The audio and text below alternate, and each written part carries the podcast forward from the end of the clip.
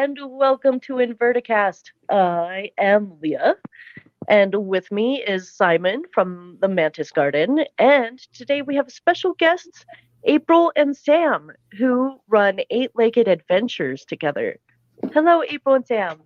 Hi, it's just glad to be here with you guys today. Yay! Oh, we're super stoked to have you on the show. Absolutely. Um, so you guys breed and sell tarantulas, yeah?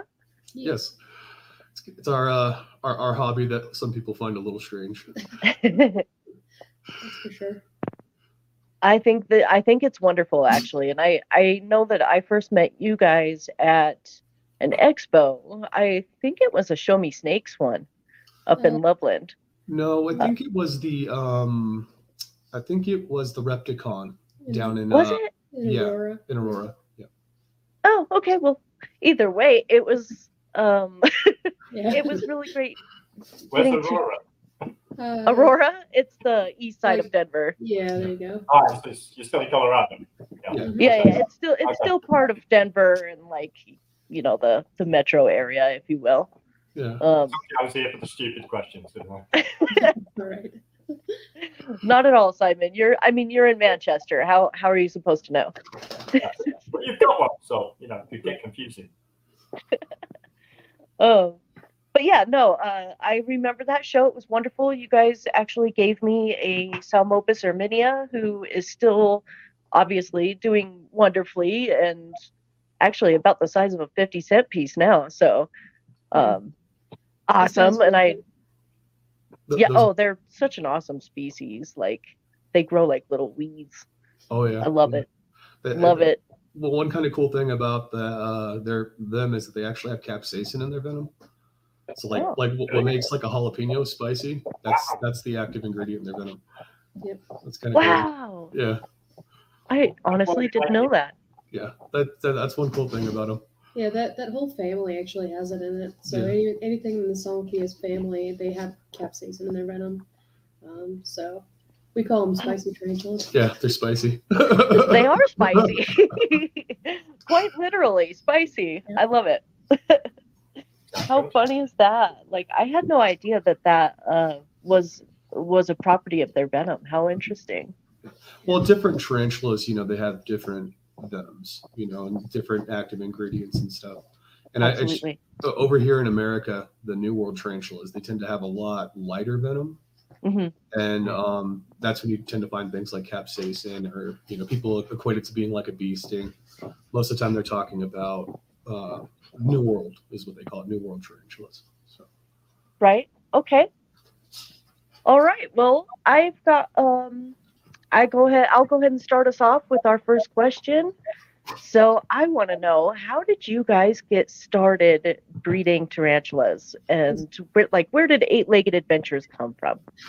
that that'd be my little brainchild right there. Yeah. so um I've, I've always liked tarantula since i was a kid like i was that kid that was you know at, at the schoolyard i was playing in the bush you know looking at the tarantulas you know ca- or looking at spiders and stuff and ants and capturing them and stuff and i've just always had a fascination with insects i mean just in general insects arachnids everything and so um as I got older, of course, you know, and my, you know, I actually had my own money to go buy my own things and stuff. I we started getting some tarantulas, and then from there we got even more. And then it was like, I think we can, you know, turn this into a little, a little side business for us.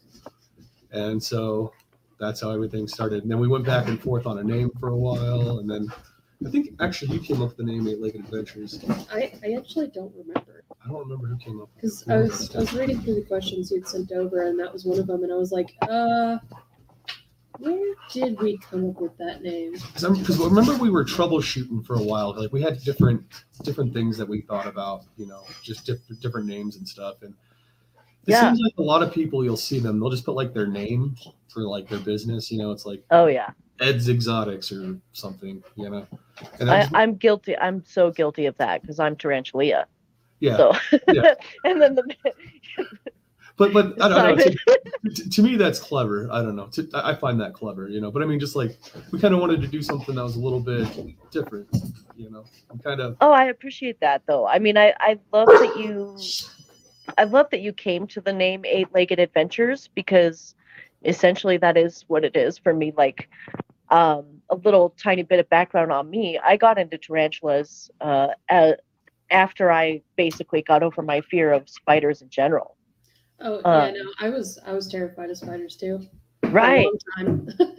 Yeah. I, I mean, for a, a good majority of my life, I was terrified of, of spiders and, you know, like needlessly afraid of little house spiders and stuff like that. And um, once I learned about them, then I became more fascinated. And then, as you said, it you just get one after another, and you just kind of it goes from there. And now I have seventy six, I believe.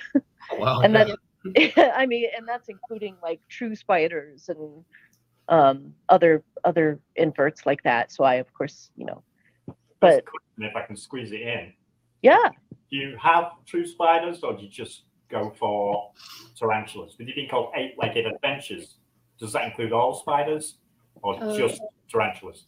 No, so we we only do tarantulas right now, but I think it was more of a like we don't have time to do everything sort of thing. And um, a lot of like true spiders, they're not um, I don't know hunted to the point of being endangered, I guess. yeah. Whereas a lot That's of true. tarantula species are more on that end. Yeah, So- pr- pretty much anything that's a pokey is um, either endangered or critically endangered right Yeah. now. oh yeah, the pokies are in serious trouble for sure. Yeah. And, well, in the wild, Yeah, yeah. thankfully, in the hobby, they're they're uh, they're thriving. Well, they say there's more uh, Poecilotherias in captivity than there are in the wild. Mhm. So it's like we've reached this tipping point where we know people are still taking them from the wild, which is like at this point it's completely illegal. Yeah, Um, and they're still being put into a pet trade because they're they're really pretty.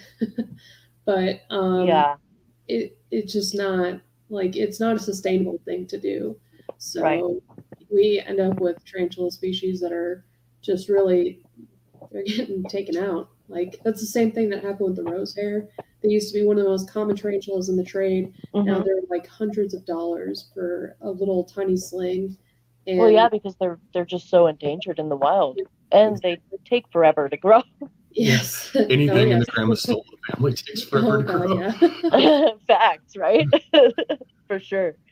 Yeah. um yeah i actually i agree i i feel it, it, that is actually something that i thought about doing i have been wanting to help breed to keep uh species like in the hobby and to kind of hopefully like uh, contribute to reducing them being caught in the wild and like brought out um it's just really hard to breed here in the states because we are so spread out and you know if you if you're if you have a male a lot of times sometimes people will just take your male and like run off or like Yeah. not not split the sack with you and things like that. So it can be really frustrating.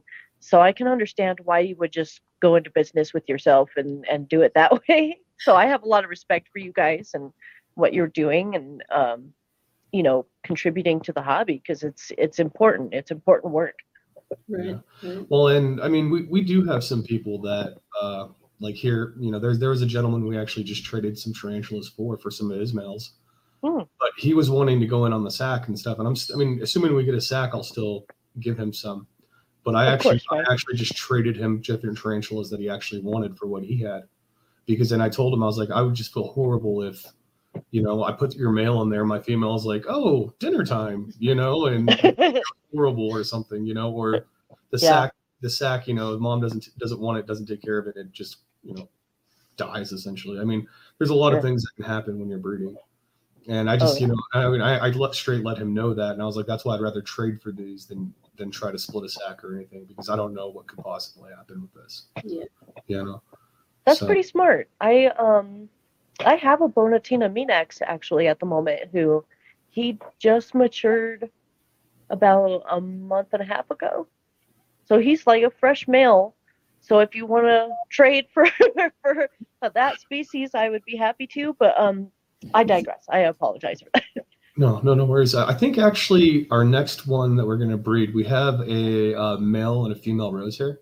Oh, cool. We're going to be trying to pair those guys next. We also have we're we're waiting for our, our female uh, Poecilotheria metallica to molt, and then we have Awesome. a male ready to roll with her. And then we are trying to get a Letsy sack. We're actually currently sitting on one, like the sack is sitting in there. Yeah. And so we're we're kind of hoping to see what happens with that. And then what was the other thing? There was one more thing that we were. Uh, H pulchripes. oh yeah, we have an H pulchripes male. that Oh, we're oh, and the and the pumpkin patch. Yep. And we have a pumpkin patch male that we're going to be trying to breed to. all of those are amazing species. I would absolutely love an H. pulchripes because I currently don't have one in my in you know my collection. Um, I, I had two mature males at one point, and um, you know how it is with mature males; they just don't Yep. last as long. Um, It's like it's like your worst nightmare when you when you buy two of a species and you're like, oh man, I love these guys, and then they both turn out to be male, and you're like, Oh, great. yeah. Then, then you're to find a home for them, or Yeah, right. Yeah.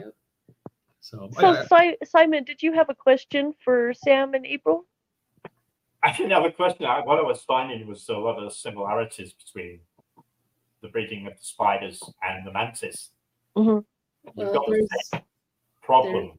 Whereas, like, I, I like for instance, I kept sixteen of one species last last year, and they're all adults now, and they're all female. oh no, I didn't get a single male out of out of sixteen of them. oh them. my gosh, Oh So now I no! have to look for a male and hope somebody's got a mature male oh of that species at the right time. that's And And insane. then you've got to say the same as you because we have the same problem. Mm. I could put them together and she could eat his face off. So oh, you know, mhm. we've got the same problem. Hey, And then again, same with the exact same about the exact point pad. They could lay an oof and the oof dry up or whatever, or got moldy, you know, or I, if I neglected it. So we've got exactly the same problems. I, I, that's why I was smiling at it. It wasn't particularly a question. It was just being aware of the problems you have are the same as mine. You know, different different book, but same exact same problem. I think mantis and tarantulas are the only real two where you have all those problems. Yeah. The others are pretty you know, like isopods, whatever, assassin bugs, stick insects, all them sort of other arthropods Mhm. don't have the same issues as mantis and tarantulas have. All spiders in general. You know, I Are sort of People- people often ask about that, like, you know, wh- why do you think the males get eaten? And to me, it kind of makes sense from a survival point when you think about it, because the female is going to go lay an egg sac and she's going to need all the protein that she could possibly get. That's You true. know, and, and in my mind, I kind of see it as a really good survival strategy. You know, and it, just the way that I look at it. I mean, the male's going to die anyways, you know, most likely because he's not going to be able to molt because he has his hooks or most of the time or whatever. You know. Yeah, the embole. Yeah, and so I kind of find it like a really, really smart survival strategy. Like if you actually look at it, like if you take any kind of humanity out of it and you just look at it from like pure survival, it makes a lot of sense. You know? I agree. I mean, I think that I think Simon's right, and I think you're right, Sam. That you know the female is just going to need a lot more protein than what she already has, so she's going to need those extra nutrients and whatnot to be able to make that egg sac and develop those babies. Um, so yeah, makes sense. Yeah. I get it. At least we're not all into breeding octopuses because the female dies in that one. Oh no. I- True, I- right? uh, we actually had a uh, ghost mantis for a little bit. He was pretty cool. Yeah, I loved his Oh. little wizard hat. Yeah, he had this like little wizard hat because it was all like like Yeah. that. Oh, he, he was funny. He, he was a hoot. Yeah, Oh, in I love- place that I sent the stuff, I've got, I've got over 100 behind me here. Yeah. yeah, uh, Simon Simon has probably every species of, of mantis you could possibly have. Just feels And like yeah, it's awesome. I'm always je- I'm always jealous um, because it's funny because I had a ghost mantis as well. Like for me, you know, I don't know if if you guys feel this way too, but like there's kind of a like a myth or like a what is it like folklore in the hobby to where like everybody has that one species of something that they just can't keep because they kill them constantly or whatever you know what i mean Yeah. and so for me, and the mantises, it's ghost mantises. Like I cannot keep ghost mantises alive for the life of me. Um, and Simon laughs at that because he's like, "How? How?" Yeah. No, we, to kill, you know what I mean? we we had our ghost mantis for a while, but it, it ended up being a male, so of course he ended up dying off. But Yeah, we just walked in there and he was just laying there like, "Oh," and I was like, oh man. Yeah. This is So, um, but uh, yeah, we, for us, the thing we can't keep is uh, jungle scorpions for some odd reason. Like, 'cause I, I started trying to keep a few scorpions, and I yeah. I cannot keep a jungle a jungle scorpion alive for nothing. I don't know what it is. I just it's it's crazy, and I try. I try so hard. I'm like, oh, this one's gonna make it, and Right. never do. No, I'm- I'm- Go ahead, Simon. I'm sorry, hon. That, that's sort of genus. I think the last the, the last the last one that I got that I couldn't keep was a emperor scorpion. Oh, okay. I was just trying like a basic, trying to get into scorpions a little bit more, and I just I just could not keep them alive over anything. And then I tried it again, and I had the same thing happen. And I don't know if it's something to do with like maybe I'm putting too much humidity in there, so I tried to put in less, and then it still just croaked over. and I was just like, I don't I don't know what I'm doing wrong here. So I just I just stopped. I was like, I'm not gonna keep killing animals. You know, this is Right? Yeah. It's, yeah, I get it. I get it. Also, for me, I have a tarantula species that I have never been able to keep successfully, and that would be the Cyriocosmus elegans. So Oh. the um, the one everybody loves, you know, the tarantula with the little heart butt, the dwarf species. Mhm. I I'll, I'll show you what later layer we've got. uh, we- Right. we've got a uh, we've got a very similar species. Uh-huh. Um, they're uh, Are you talking about the that's the Letsies, is it? No. yeah, The yeah, yeah, sea Yeah, the letsies. Letsies. Yeah, the sea, I, I sea can't Letsies, pronounce sea the Letsies. first name um, for that one, but the sea letsies they look super similar to them. Yeah, they do. And we actually went back and forth on what we wanted to buy when we went and purchased them because there was like three of them that looked really similar, and we Yeah. just happened to pick the Letsies. But Yeah. um, I mean, they've been doing really well. Yeah. Yeah. I love my Cyriocosmus leetzi. I have one, and I'm fairly certain it's a female. It's it's definitely showing more female attributes. Um, but awesome, awesome little tarantula, and I've I haven't had any trouble with her at all. So Yeah. Oh yeah. I don't know what it is about the elegans.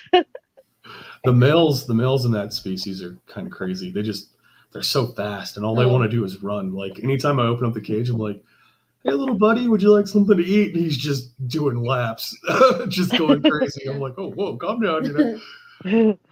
That's funny. yeah. The the one species we've been super unlucky with um, for tarantulas is the Togo starburst baboon.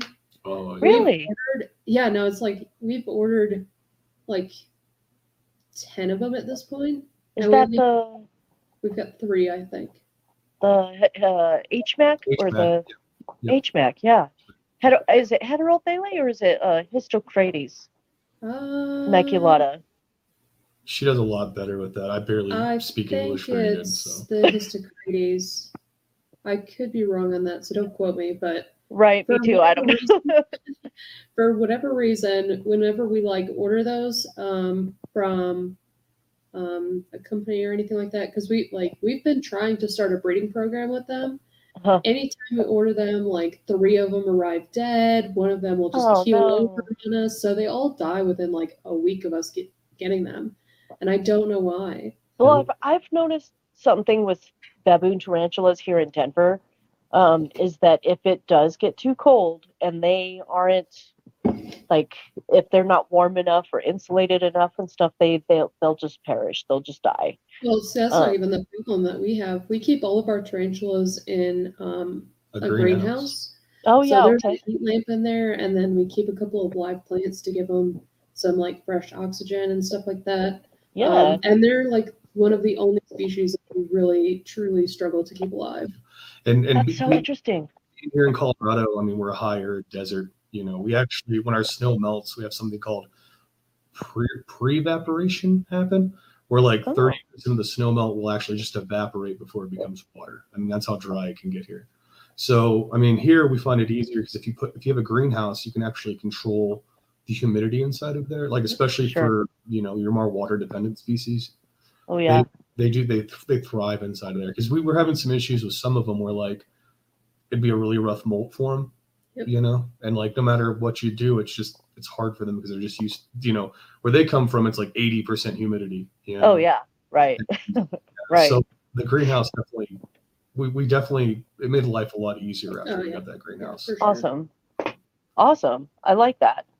So, Simon, what are you okay? Like, I just saw you spit something out or something. Are you okay?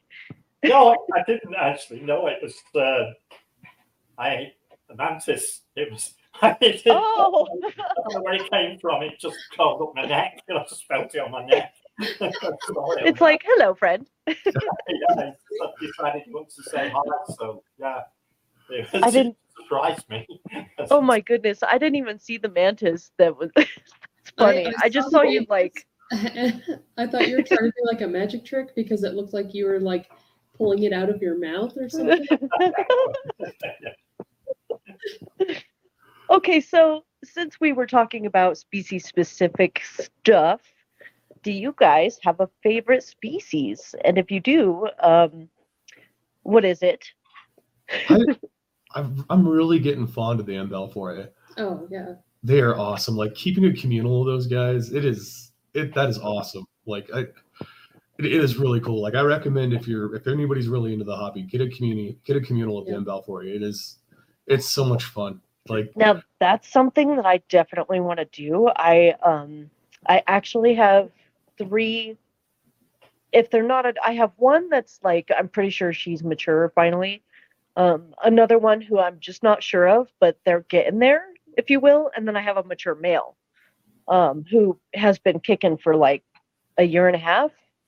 And so I have these three adults obviously and I really want to set up a communal. I think that would be really cool. I just need to get me, you know, a good size like 10 gallon or whatever. Um, you, You And all that actually need to stuff. start yeah, Smaller than you think. yeah, you got to start them in a communal when they're when they're still slings. Yep. oh, really? So I couldn't put slings in with the adults? They would just eat each other? Um, I wouldn't recommend I wouldn't. it. I wouldn't try that. So Yeah. we actually Oh. put a male because we we when we went to uh, our normal place that we go to get crickets and stuff. Um, Uh-huh. we actually we actually put a male into our communal because we were 'cause there's a lot of females in our little communal that we have there. Mhm. Yeah. And like he never like he never actually went into their burrows like their little you know how they make the intricate little webbed holes and stuff. Right. Yeah, he never actually went into the burrows with them. And I think it was because the females didn't wouldn't let him in there. You know, Yeah. because they were like, you know, no, you stay out. Like you're not you're not part of the family kind of thing. Oh, It may okay. because there was another male in there. Um, but I mean, when you've got like an established uh, tarantula, they have a, Uh-huh. harder time like actually joining a community then uh, because they'll try and claim their territory and everything like that, and they'll just end up fighting over space. Mhm. Um, Right. You do it when they're young. They're actually a lot of tarantulas will stay together for a short time when they're young, even if they're not a communal species. Mm. Um, and they sort of like fend for themselves a little bit within that. But the one thing that's like really different about the M. balfouri is that they will genuinely hunt together. So um, when they're when they're small, you can actually give them prey items that are larger when they're together. So, um, but I w- I wouldn't recommend trying to start a communal after you've already had them separate. Yeah. Okay. Um, and whenever you start the communal, um, you actually want to put them in something that almost seems like it's too small for them. Because you want them to get used to being on top of each other. You want them to get used to touching one another. You know Right. what I mean? Okay. That makes sense. Absolutely. and then because a lot of people they'll put them in too big of a cage but then they can actually claim territory within the cage Right. forced to actually you know habitate together so people are like oh you can't keep them communally most of the time it's because they're giving them too much room and they never have to get used to touching one another and being next to one another Yeah. Inter- okay, so that makes a, a lot of sense. I appreciate all that. Thank you guys. Mhm. Um, so do you have a favorite species to breed? so Yeah. so far I, I, th- I think the Letzies were awesome to breed. They she, they were just so nice about it. Um, Awesome. Actually, on our uh, TikTok, you can actually see the male. He comes up and he just kind of gives his little tippy taps of love, and the Aw. female is just so receptive of it, you know. And it was it was awesome. I, I've said they're, they're awesome to breed. They're easy to breed. I think the dwarf species in general are a little bit more relaxed, you know. In, in just my opinion, I don't know. I guess everybody has their own opinions, you know. I mean, no, I would agree with that. I like the dwarf species. Like they they can be kind of flighty, but for the most part, they're they're pretty chill, laid back. Like you could just sit there and stare at them for whatever, and they'll just kind of hang and you know. and they're not as flighty, you know. Like, yeah, yeah. it can be but i like I- i notice a lot of them like especially with um um oh the golds that we got yeah. So to say those were another good one. yeah i, I Mm. recommend those the um The neo neo Neoholothense. Yeah i was trying to think of how to say that first word i always just say nnc Yeah. it's I- I- tricky. yeah I, I i i i struggle just talking like i don't know when i was growing up i had like dyslexia and stuff so i, I struggled with english when i was growing up and i just struggle just talking in general let alone trying to say some really crazy long names normally i let her handle all that Well, that's, that's Okay. that like is a struggle to say. But um, those guys were actually super easy to breed. Um, they're another species that will cohabitate together. Um, okay. So, like, we put our male in with a female. Um, at some point, uh, he had gone in and got her, and then she just like webbed herself off. And we came back with a Oh. week later. He was still alive, perfectly fine, well, and took him out. And there's no issues with that. So they were like the easiest ones of all of them yeah because the um, the sea let's see the female did try to eat the male but we managed to save him so there's that but i mean we haven't bred a whole lot of tarantulas and Uh-huh. a lot of the other ones that we've done have been arboreal Okay. and so they're much more flighty a lot faster than Oh, yeah. the ground dwellers so Well, the we also bred OBTs. oh OBTs. yeah the no, orange we, body we didn't things. breed obts we sent We sent a Someone male to to his. Yeah, he, he got messed up. Oh. Our female was not having any of that. She was just boom. I was like, yeah no, whoa, poor dude. like, we, we have uh, two females um, for the the orange baboon tarantula, and Okay. um, one of them is super relaxed, really nice. Like she cohabitated with a male for like two weeks. Um, Wow. He came back, totally thought the male would be dead, and he was Yeah. perfectly fine and well. Um, we put that same male in with another female, um, and she ate him within like 15 seconds. yeah, she was just on top of him. Yep. It was crazy. So wow. Yeah. Wow. Yeah, well, That's because spectacular, though. That sounds pretty awesome. Like amazing tarantula behavior, right? yeah, it, it's wild how different they can get between individuals. So Mhm. I actually had uh that female. Uh, no, no, it's yeah, not. yeah, Yeah, I think it is that female. Yep. Was actually on the side of my face one time. Oh, that was a scary moment for me because I mean, you know, the OBTs they kind of get a, a reputation, you know. They get a rep. Yeah. Yeah, that was a I- moment. I honestly don't feel like they really deserve their reputation because if you provide them what they need, like, you know, deep enough substrate, plenty of things to anchor upon, upon you know, for their webbing and whatnot, then i i they're not as spicy as everybody likes to think. And, you know, they're just flighty. They're I flighty. well, we have one. I I, I kind of feel like tarantulas are kind of like people in some aspects. Some of They them are. are. mean. Yeah, Some people are just mean. Some tarantulas are just mean. yeah. Like that's kind of how I, I feel about that. Because one of our It's OBTs, true. They're you- I you will- agree. They definitely have like their own, you know, kind of quirky personalities. Sometimes they're just spicy for no reason, no good reason, you know? yeah, Yeah. Because uh, one of our females, like you open that up, the one that attacked the male right away. She, Uh-huh. As soon as you open it up, she comes out and she's just threat posturing, just ready for it. And Oh not, man. not just raising legs. I'm talking legs and fangs, like just like yeah. try me. You know? She'll she'll actually like throw herself on her back really dramatically.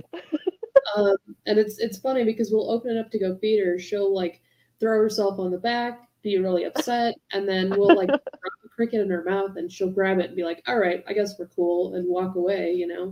Yeah. But They're but such drama queens. I do love how dramatic they are. Some of them, yeah, but uh, Yeah. the OBTs I would say are more dramatic than anything. I mean, Mhm. I don't know.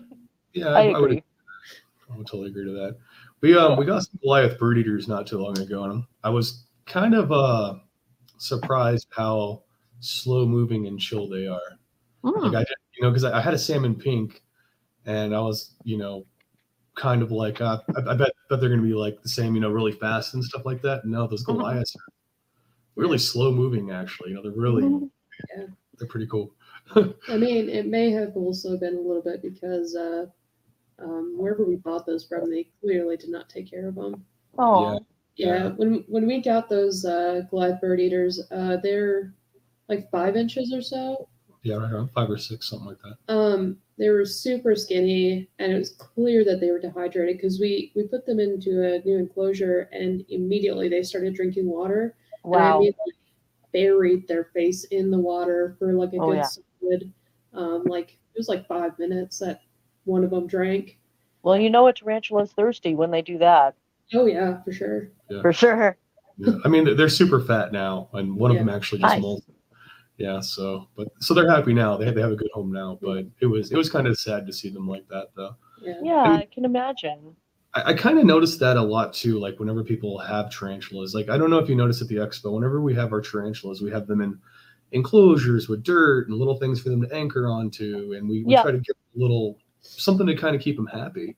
Of You know, course. A lot of people that just you go over there and their tarantula is just it's just dirt, Yeah. you know. Yeah, I have I have noticed that at some expos that uh you know that there's occasionally breeders that just it's like they don't really care about the animal. They're just caring about like the money that they make from it and that that's it's like a dark underbelly of our hobby, I guess, right? Yeah, yeah, exactly. Yeah. Yeah, it's almost you almost want to buy them all because you're like, I'll save you. Yeah. it could be better, you know. But yeah, And then here you are. definitely. yeah, then there, then, then yeah, then, then there, there you are with you know 70, 80, 100 tarantulas. Right. so Simon, I know that you go to the invert uh, expos there in, in the UK. So they're super lucky in the UK because they get um, they get to go to invert shows that where it's all just invertebrates, so mantises, all the all the Mhm. nine, no reptiles.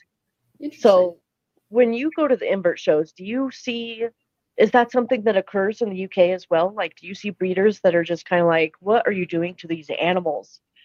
Or is that just a weird thing that the States goes through? Um, well, there's one tomorrow, by the way, show. okay. Uh, yeah, entomology show tomorrow. So that, that that's again will just be bugs basically. Um,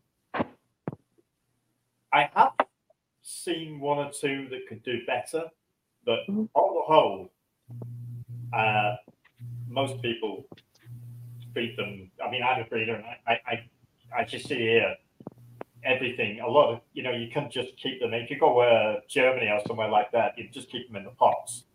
The Sure. Full 32 ounce pots, nothing in them, sheet of tissue paper and a lolly stick. Um, and that'd be it. That's that's your lot. Whereas you see all mine are all green. Yeah, all yeah.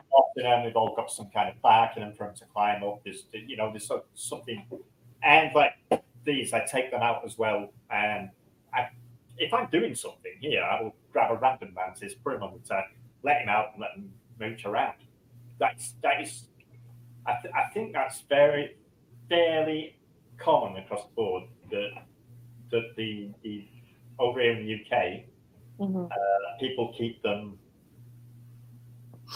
better, if you like. It's not just a, the box of dirt. It's a lot of it, bioactive is is a big thing. I It mean, really I mean, you guys you- you kind of have it lucky when it comes to the bioactive because you could just go out into your yard and grab some dirt, throw that in there, and that's good. Um, Oh, yeah, I don't know, April if, and Sam, if you guys know, but uh, pesticides are actually banned in the UK, oh, so they they don't have to worry about having like contaminated soil and stuff. oh yeah, no, we, we definitely have to worry about that. Right? Yeah, yeah. I mean, you make your own anyway. Your substrates. I mean, you you still you still buy it. You know, you still buy the compost and the, the moss, and you know, you, you do it yourself. I mean, that, that's like I say, that's one basically out of the garden. that's one Yeah. of those breeders. She's she's got an Amelia in there. Yeah. Uh, but they're all very similar to that. They're all, you know, the moss and the hides and the, the hides are all proper wolf. There's no coat back, you know. Yeah, no, if you if you came to an expo here in the States, I think you would be hard pressed to find somebody who sold something that looked like that with an Right. animal inside of it. Typically, a lot of people will sell the animals separate from the enclosure. Um, And then, you know, they, they get that extra couple of dollars out of you. And I mean, a couple of dollars, probably like 30 to $60, depending on what you're buying. Mhm. Um, but I mean, like, uh, that's that's just kind of how it goes here. Like, we don't. A lot of a lot of people don't seem to expect to sell a hut like a enclosure with the animal at the same price. You know what I mean? Whereas, Right. like, Well, you wouldn't get that. I mean, you just, if I, if I was selling a mantis nymph, I would sell it in a pot with Right. hat that year. I mean, it's you put in your enclosure. Mhm. But what I'm saying is, it's not the way I keep them right? when they're here Oh, with me. Oh my that gosh, pot will simply be go for sales. That's you know, it goes in the pot for sales. There you go. There it is. Now put it in your bioactive you know, setup. It's right. however a transport point. You can't transport the Well, money. So on that, we actually we purchased um, our uh, feather-like baboon. Uh-huh. Oh, yeah. We bought her. She was like one of the like fifth tarantula that we purchased. Um, Uh-huh. Not a great starter tarantula. Would not recommend. Um, but we bought her because she was she was fully grown, so she's about six inches, like like that, um, Wow. in a container about like that, and it was like Mm. that tall, tiny little patch of dirt. Like it didn't even cover the whole ground. And she had been in there long enough where she had fully webbed it down. So it was like a complete mat all the way around the enclosure. So she had been in there for a fairly significant amount of time. Because tarantulas, they typically won't web until they're happy or Uh-huh. they've decided, well, this is just my life. So, like, we kind of anticipate or speculate that um, she had been going from expo to expo and had never actually been given a home. And Right. Yeah. Yeah, she, she was mean too. Oh, yeah. Yep. Uh-huh. She, she's happy now though. Like, I mean, I, I try not to mess with her too much because I definitely know she, you know, she can be Spicy. spicy. Yeah, Oh, yeah. but she, she's definitely a lot happier now. She has this really tall enclosure that we gave her, and she's got this little hide, hide a hole inside of there, and nice. you know, she's she, she she's happy now. She's, She's Probably probably a little less spicy. yeah, yeah, no, I mean you can you can open her enclosure. You can actually like reach around in there and, and do some cleanup and everything like that. She won't even actually do anything now. Cool. Um, when we got her, she fought for that dirt. She fought for it. yeah. That little Like Wow. she was Aw. she was, you know, rearing up. She was stridulating, which is not really common. Like you really have to bother a train. You tarantula. really have to yeah, absolutely. They have to be pretty mad to stridulate. Yeah, he would not give up her dirt. We ended up having to like Wow. slide her dirt into her new enclosure. Wow. And um, yeah, she was super unhappy. Um, but I mean, it kind of goes to show if you actually take care of them well and you don't like constantly harass them, Yeah. any tarantula could be a good tarantula. Oh yeah, absolutely. I mean Well, I was gonna say that's one cool thing I think about with how we set up ours is um, those containers that we have. I mean, the tarantulas are actually happy inside those little homes that we make for them. I agree. I mean, I, the cute little deli cup that I got the Psalmopoeus irminia in, um, that you you know you guys gave to me, like, has been wonderful. And to be honest, she's she's still in it only because she was definitely very happy. Like she felt secure in there. I know a secure tarantula, especially of that species, is one that you're really not going to see very often, just because you know they have that photosensitivity and all that. So she's really happy in what you provided for her. And so actually she's getting to a point now where I'm like, okay, it's probably time to move her into a little bit bigger of one. Um, but no, I, I agree with you. You guys have done a really great job of of providing what they need, even in little deli, you know, Dixie cups and stuff. I, I'm I'm I'm happy about that. You guys are awesome. And I, I think that, you know, we need more breeders like like you guys who take that extra measure because um you know when you see other breeders that you know you can tell if they don't care about their animals or if that it's just you know money for them or whatever you know you can tell the difference between a breeder who's like yeah i you know this is a business but i still care about this animal Yeah. you know uh, it, it, it goes a long way absolutely I, I don't think either one of us signed up for this thinking we'd make a million dollars. Right i mean who I does mean, fr- from the beginning, we've been more talking about the con- conservation side of it Yeah. as opposed to the actual like business side of it. Um, that's I, more. I I am um I'm I I'm really big into the conservation side of things. Um I I agree with you. I do do definitely think you know the hobby's got kind of its high points and low points. Um, but one of the best things that we could do is to to continue with that conservation efforts. So like for I don't know if you're aware, aware, but the Butterfly Pavilion actually they do a breeding program where they they are all about conservation as well. So they breed the butterflies that they have in house, obviously, right. but they also breed tarantulas. And Yeah. and Somebody made mention of that Yeah. to us. How they're looking for um, a male uh, rose hair, and, and Oh, we yeah. had one. And then we we had bought our female, and we're like, okay, we're gonna wait. We're gonna Yeah. we're gonna breed our female, um, and then we're gonna go and offer that to the butterfly pavilion. The- yeah, Because absolutely. after you breed them, it's not like you can just go and be like, "Oh, we're gonna breed it again," you know. And the Yeah. odds of them making it not great. So Not great. yeah. Well, and they, you know, I was there in October and I saw that they had a, a mature male Grammostola pulchra.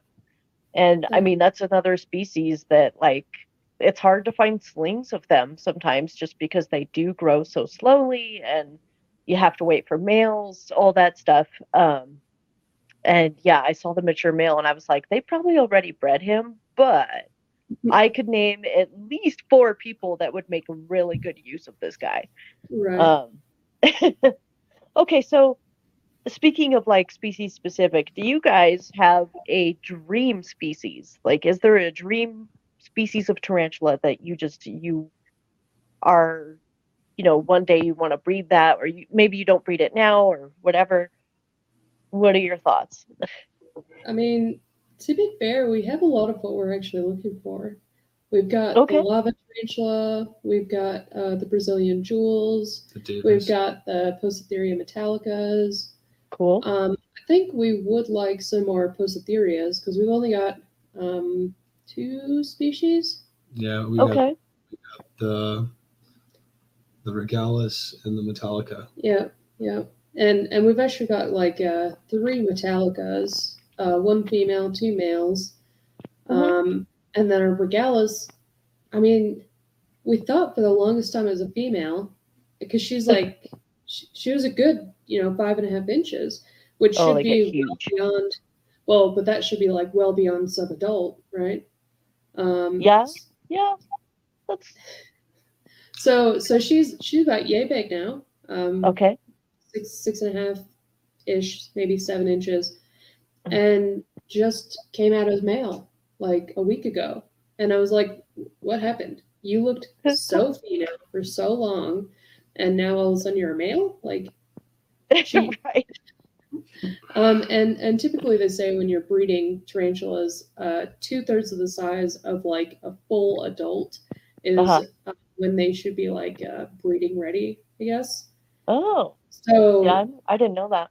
Yeah, seventy five percent yeah. of their full size. Sorry, yeah, seventy-five percent. So you would think that a six and a half inch tarantula would have um like sexed out earlier Yeah. because they, they only get like seven seven to nine inches, I think. And the males are typically smaller than that. So Right. it was like just all of a sudden out of nowhere, suddenly we had a male. And I was like, huh, What a trip. What Yeah. a trip. Yeah, I uh I guess now we gotta look for a female of those. Yep. Definitely. I You know, can't tell with my regalis. Oh, go ahead, Simon. I'm Oh. sorry. Do you not do your own like checking them out to see where it is before? I? Um, we do. We're not like great or 100% at it. Not yet. So, we'll get it wrong occasionally. Um, when they fully mature, that's like the the easiest way to tell whether it's male or female.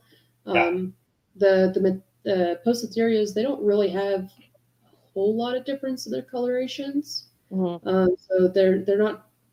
I would say they're wholly sexually dimorphic. Yeah, the the the Metallicas are. Um, The Metallicas are, yeah. yeah, but The it's the males are a lot more blue, and the females tend to kind of get a little more black as they get get older. yeah. Well, what I'm saying is it's a bit more subtle than, uh, like say the Solopias. Oh, Um, sure. they're, Yeah, they're yeah. drastically different. You know what I mean? Right. So, I mean, we'll look at it. We'll give it our best guess. Um, I actually work for a microscope company, so I can actually look at them under a surgical microscope. But Well, that's e- cool. even still, it doesn't help when they like shred their molds or something like that, um, or you rip it apart when you're taking it out of the cage. So Yeah. it just depends on how they bolt and and if we get a complete and whole mold, really. Yeah, I, I, if we actually get a whole molt, I like to put it in water and just let it soak for a bit, and then Oh, try yeah. to see if I can see something about that. And just some sometimes it's just hard to tell too. Yeah. I mean, it's just you know you think you know what you're doing sometimes, and then you go and you do it, and then all of a sudden it turns out to be the opposite. right. Well, So- and that's that's one thing I love about our hobbies that we're just always learning. Yeah. And uh, I mean that's kind of the the point of our podcast here as well. Is like we're just we're just trying to learn, um, and and keep learning, obviously, but also making that information accessible for people, you know, through our shared experiences. I think that's that's that's gold. yeah. yeah, Well, and the other half of that is uh, I'd say like 90% of the time I'll look at it and think one thing, he'll look at it, think the other thing, and then we're just in disagreement and we make a bet Yeah. and uh, throw it to the wind, you know? Yeah. So, Oh yeah. so, uh, what? Uh, so m- I'm sorry. I'm totally going to change the topic, um, but I want to know what goals do you have for eight-legged adventures in the future? I mean, really, a lot of our goals are about conservation. It, yeah, it would be really cool. We were hoping maybe if we can get bigger, um, maybe at some point in time we can actually get in contact with people like in India, you know, Okay. where the pokies are from, and maybe see if we could pull some of our egg sacs and actually see if we might be able to send them to them. Yep. So they can maybe try to reintroduce them. I, I don't know how. Yes. I, I mean, I, I don't know how easy it's going to be to actually find somebody who's willing to do that kind of thing. I, you know, I think for that, the best way to go about doing that um, would probably be through the zoological societies. I could So- see that. Yeah like getting getting in touch with like the denver zoo and just kind of talking to them about that just seeing how that goes but i do think the zoological societies would probably be the best way to go about that because they're uh, oh excuse me that's essentially what a good zoo does Right? Right. is you know they keep these rare species and stuff um, and then of course they educate the public about them Right. But then on top of that they are doing you know breeding programs where they're trying to reintroduce species into the wild where they came from um, Right. i don't know mean, if you guys That, that's Oh. going to be down the road, though. I mean, we're not Yeah, quite a big scale yet to, Right. you know, be able to do all that. But eventually, you will be you will Yeah. be yeah, we're working on it. But eventually, that's that would be an, like the end goal for us is to be able to try to help Yeah. them out. And then also, like, April kind of has this idea about like if we ever could have like a storefront, we could actually like sure do a thing where people could like come in and like learn about them. You know, like as opposed to seeing them as scary tarantulas, you know, maybe people would actually see them in a different light They're a little bit more educated about it. You know, right yeah so maybe something like that if we ever could too, that'd be kind of cool. Yeah. And, and like, absolutely Um, we also uh, kind of want to help bring down the price of some of the tarantulas that are out there because people charge a lot of money, and what ends up happening is then people who are importing for a lot less can undercut the people who are breeding here. Um, Yeah. So that's why we don't have like our, our prices are super reasonable. Um, when we actually get like our Mexican half and halves to breed in our Poecilotheria metallicas, we're we're not going to charge very much for them because we would rather somebody um, purchase from somebody who's actually breeding as opposed Right. to um, to somebody who's importing, and importing is actually like they can sell it for a less price than people who are breeding. Or I guess it's more of a greed factor where people choose to sell it for more when they breed, um, because the cost of taking care of these animals is really not that high. Well, I also think that a lot of time that it's it's the time aspect. So they're considering like, okay, I captive bred the species, but how much time did they put into it? And so they're kind of factoring that also into that. I mean, um, if you want to if you want to say that, then then anything that was captive bred should be more like way more expensive. You know what I mean? I agree. I mean, I I do think that like pricing is is out there and it's kind of weird. Like the initial the initial purchase is probably the worst, you know, because after that, like you said, it they're they're generally pretty easy to take care of. I mean, you don't need like these fancy enclosures. You know what I mean? Like you could get a big. I, I get these cheesy puff oh, bins. Oh, yeah. Those big cheesy puff bins, clean them out real good, and drill a bunch of holes for air and stuff. Those those are amazing enclosures for fossorials oh. and arboreals. You know. Yeah. Um, the Dollar Tree actually has really good enclosures yeah. in their Tupperware and stuff like that. Oh yeah. And a dollar and you get like five or six enclosures and it's like well right hard to beat that. yeah, so I mean there's definitely ways to like mitigate that cost essentially. Um but yeah, I don't know. I mean there's it's a huge topic, you know. It's a it's a pretty big controversial topic in the hobby and and in our community, the uh captive bred versus wild caught. Um I I I agree with you guys. I definitely don't support wild caught. I did I mean I think that occasional wild caught specimen being introduced into the hobby is good for bio like for that diversity in the bloodlines and keeping the bloodlines kind of fresh and you know that way we're not breeding cousins all the time uh you know but there's there's a limit to it there's yeah because we can't keep taking them from the wild because then they're just going to disappear. Well, which they, they, you know they are. Yeah they they never get put back either. That's right. that's sort of the problem. I mean yeah. I, I would hazard a guess that almost nobody is sending those animals back over. I mean there may be a few like the zoological societies but nobody who's sure. like sitting down and breeding a ton of different species is really going to send them back because they're making money off of it right now. Yeah honestly Right. It's, I mean, we had sort of talked about having like a cap on how much we would actually charge for an animal. Um, mm-hmm. And that's just because we want people to have the availability to purchase those animals and still get something that is going to be, you know, yeah. I guess a little more endangered. But um, that way it's going to dissuade them from purchasing from people who are uh, bringing them in from overseas. So then right hopefully one day they'll just stop doing it altogether because it, it's not lucrative anymore. Right. Yeah. Yeah. That that's the hope one day. And I mean, I'm pretty sure you guys can, you know, also say from your parts, you guys probably try to buy captive bred and stuff, you know. Always. So yeah. So if everybody does their part, you yeah. know, it kind of it also helps. I think that's a, a yeah. huge part of it. It's just informing people, you know, hey, don't buy something that's not captive bred, you know, and just trying to right get that information out and get that knowledge out to people who, especially like people who are new into the hobby, who might not yeah. understand necessarily quite yet. Yeah. Well, no, I totally, I totally agree. I, I feel like it, it just doesn't make sense to buy wild caught because pretty much every species that's already established in the hobby and, and here you can find that species captive bred mm-hmm. like no matter what no matter where you are no matter where you live you know you can find that species captive bred. There's no need to to purchase a wild caught. And right. you know, if you're doing that, then you're just, you know, you're burning down the rainforest. Very much. Yeah. yeah. I mean, okay, the unfortunate so, thing is that some people like they don't even tell you whether they're wild caught or captive bred. They'll just put it on their website or whatever.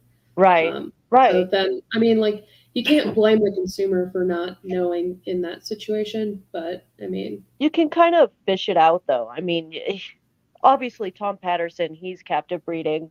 You know, uh, fear not tarantulas. They're mm-hmm. not, you know, spider shop. They're captive breeding as well. Um, we have a really great question from from one of our audience members here. It says, How can you tell if a person at an exotic show is using wild caught spiders? Are there signs? Um, yeah, so for one, you can ask them. Um, Right? Anyone who's breeding will know exactly what they've bred. Um, Yeah.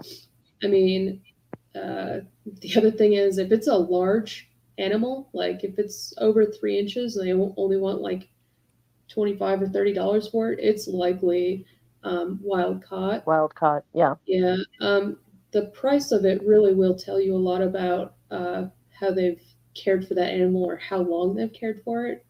Um, if typically in the hobby, if you care for something longer, you can charge more for it.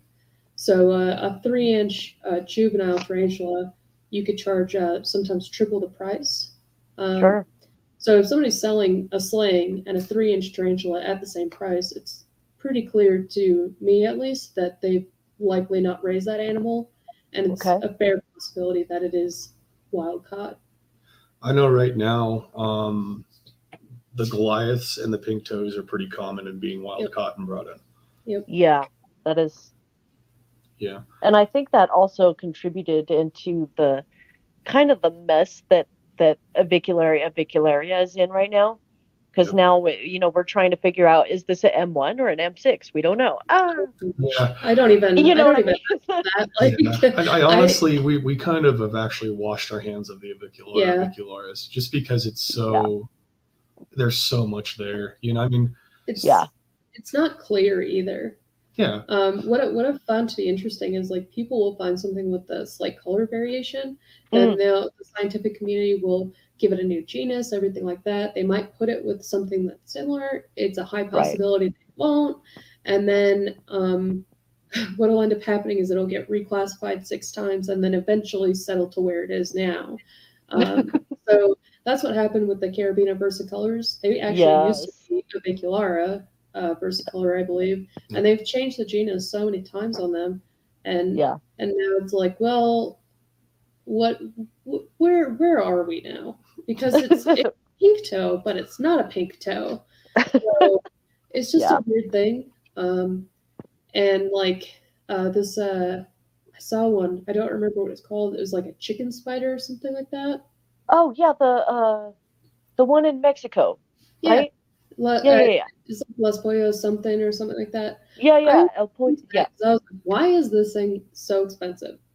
When you look Well, at it's it, really rare according to people. I, you know, I'm not really sure, but it's probably so expensive because it's it's really rare or it's really endangered, um, and it probably is a typical New World Mexico tarantula, and it takes five years to to put on any size. maybe. You know? Maybe. the the thing it is that um, I think just recently it was scientifically classified, and I'm willing to bet that it will be reclassified multiple times and end up not being this quote unquote mystical chicken spider. It's Yeah. going to be a color variation of something else. right. so- it's possible. Um, I mean, that's kind of what happened with like the Pamphobeteus, uh, like SB Mascara and Cascadia and everything like that. Uh-huh. Duran Yep. or whatever. it is. Yeah, they all look very similar, and I would Yeah. not be surprised if eventually they all get brought into the same genus because it's just a locale difference, is how they were named. Yep. So, Yeah. Well, uh, April and Sam and Simon, we've reached our shameless plug Portion of our show. We that was that's our hour. We did good. You guys did wonderful. I'm glad that we got um, got a chance to, you know, talk with you and really get to to hear all about eight uh, eight legged adventures and kind of where you guys came from and where you're where you're going. So, at this point, do you have anything that you want to shamelessly plug? Yes. So right here, this is uh if you put what it's dot com at the end of this, Yep. that'll be our website and you guys can go Yes. check it. Yep. So Absolutely. Everybody go visit eightleggedadventures.com. These guys are really cool. If you obviously live in the Colorado area, um, they go to, I see you guys at pretty much every show that I go to. So um, they are fantastic, wonderful people. Absolutely love seeing you guys at the show for sure. So check out their website, order some spiders for them, and help a small business get bigger. thank you guys so much for having us, and whoever's listening, thank you guys for taking the time to listen to us talk today. It's Yeah. definitely appreciated. So, yeah. Ah, we're so thrilled. Simon, do you have any shameless plugs?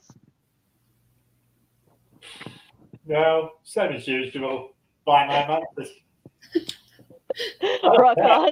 Buy my mattress, watch my channel, fine. Like and subscribe to this one. Awesome. All righty. Um, I of course am Tarantulia, so check out my channel, uh, and like and subscribe to Inverticast because we are just awesome like that. Next week, uh, we have a really cool guest coming up. I don't want to spoil it, so you guys are gonna have to pay attention to the Facebook and whatnot. So. But in any case, thank you again so much, Eight Legged Adventures. April and Sam, you guys are fantastic. I absolutely loved having you on the show. Um, I feel like it went really, really well. You guys are so much fun to talk to, Thanks. and hopefully we can keep getting your name out there and and send some business your way because we need more breeders like you guys who are, you know, you care about your animals and you're all about that cons- uh, conservation. So, Yeah. rock on, We're doing our best. on.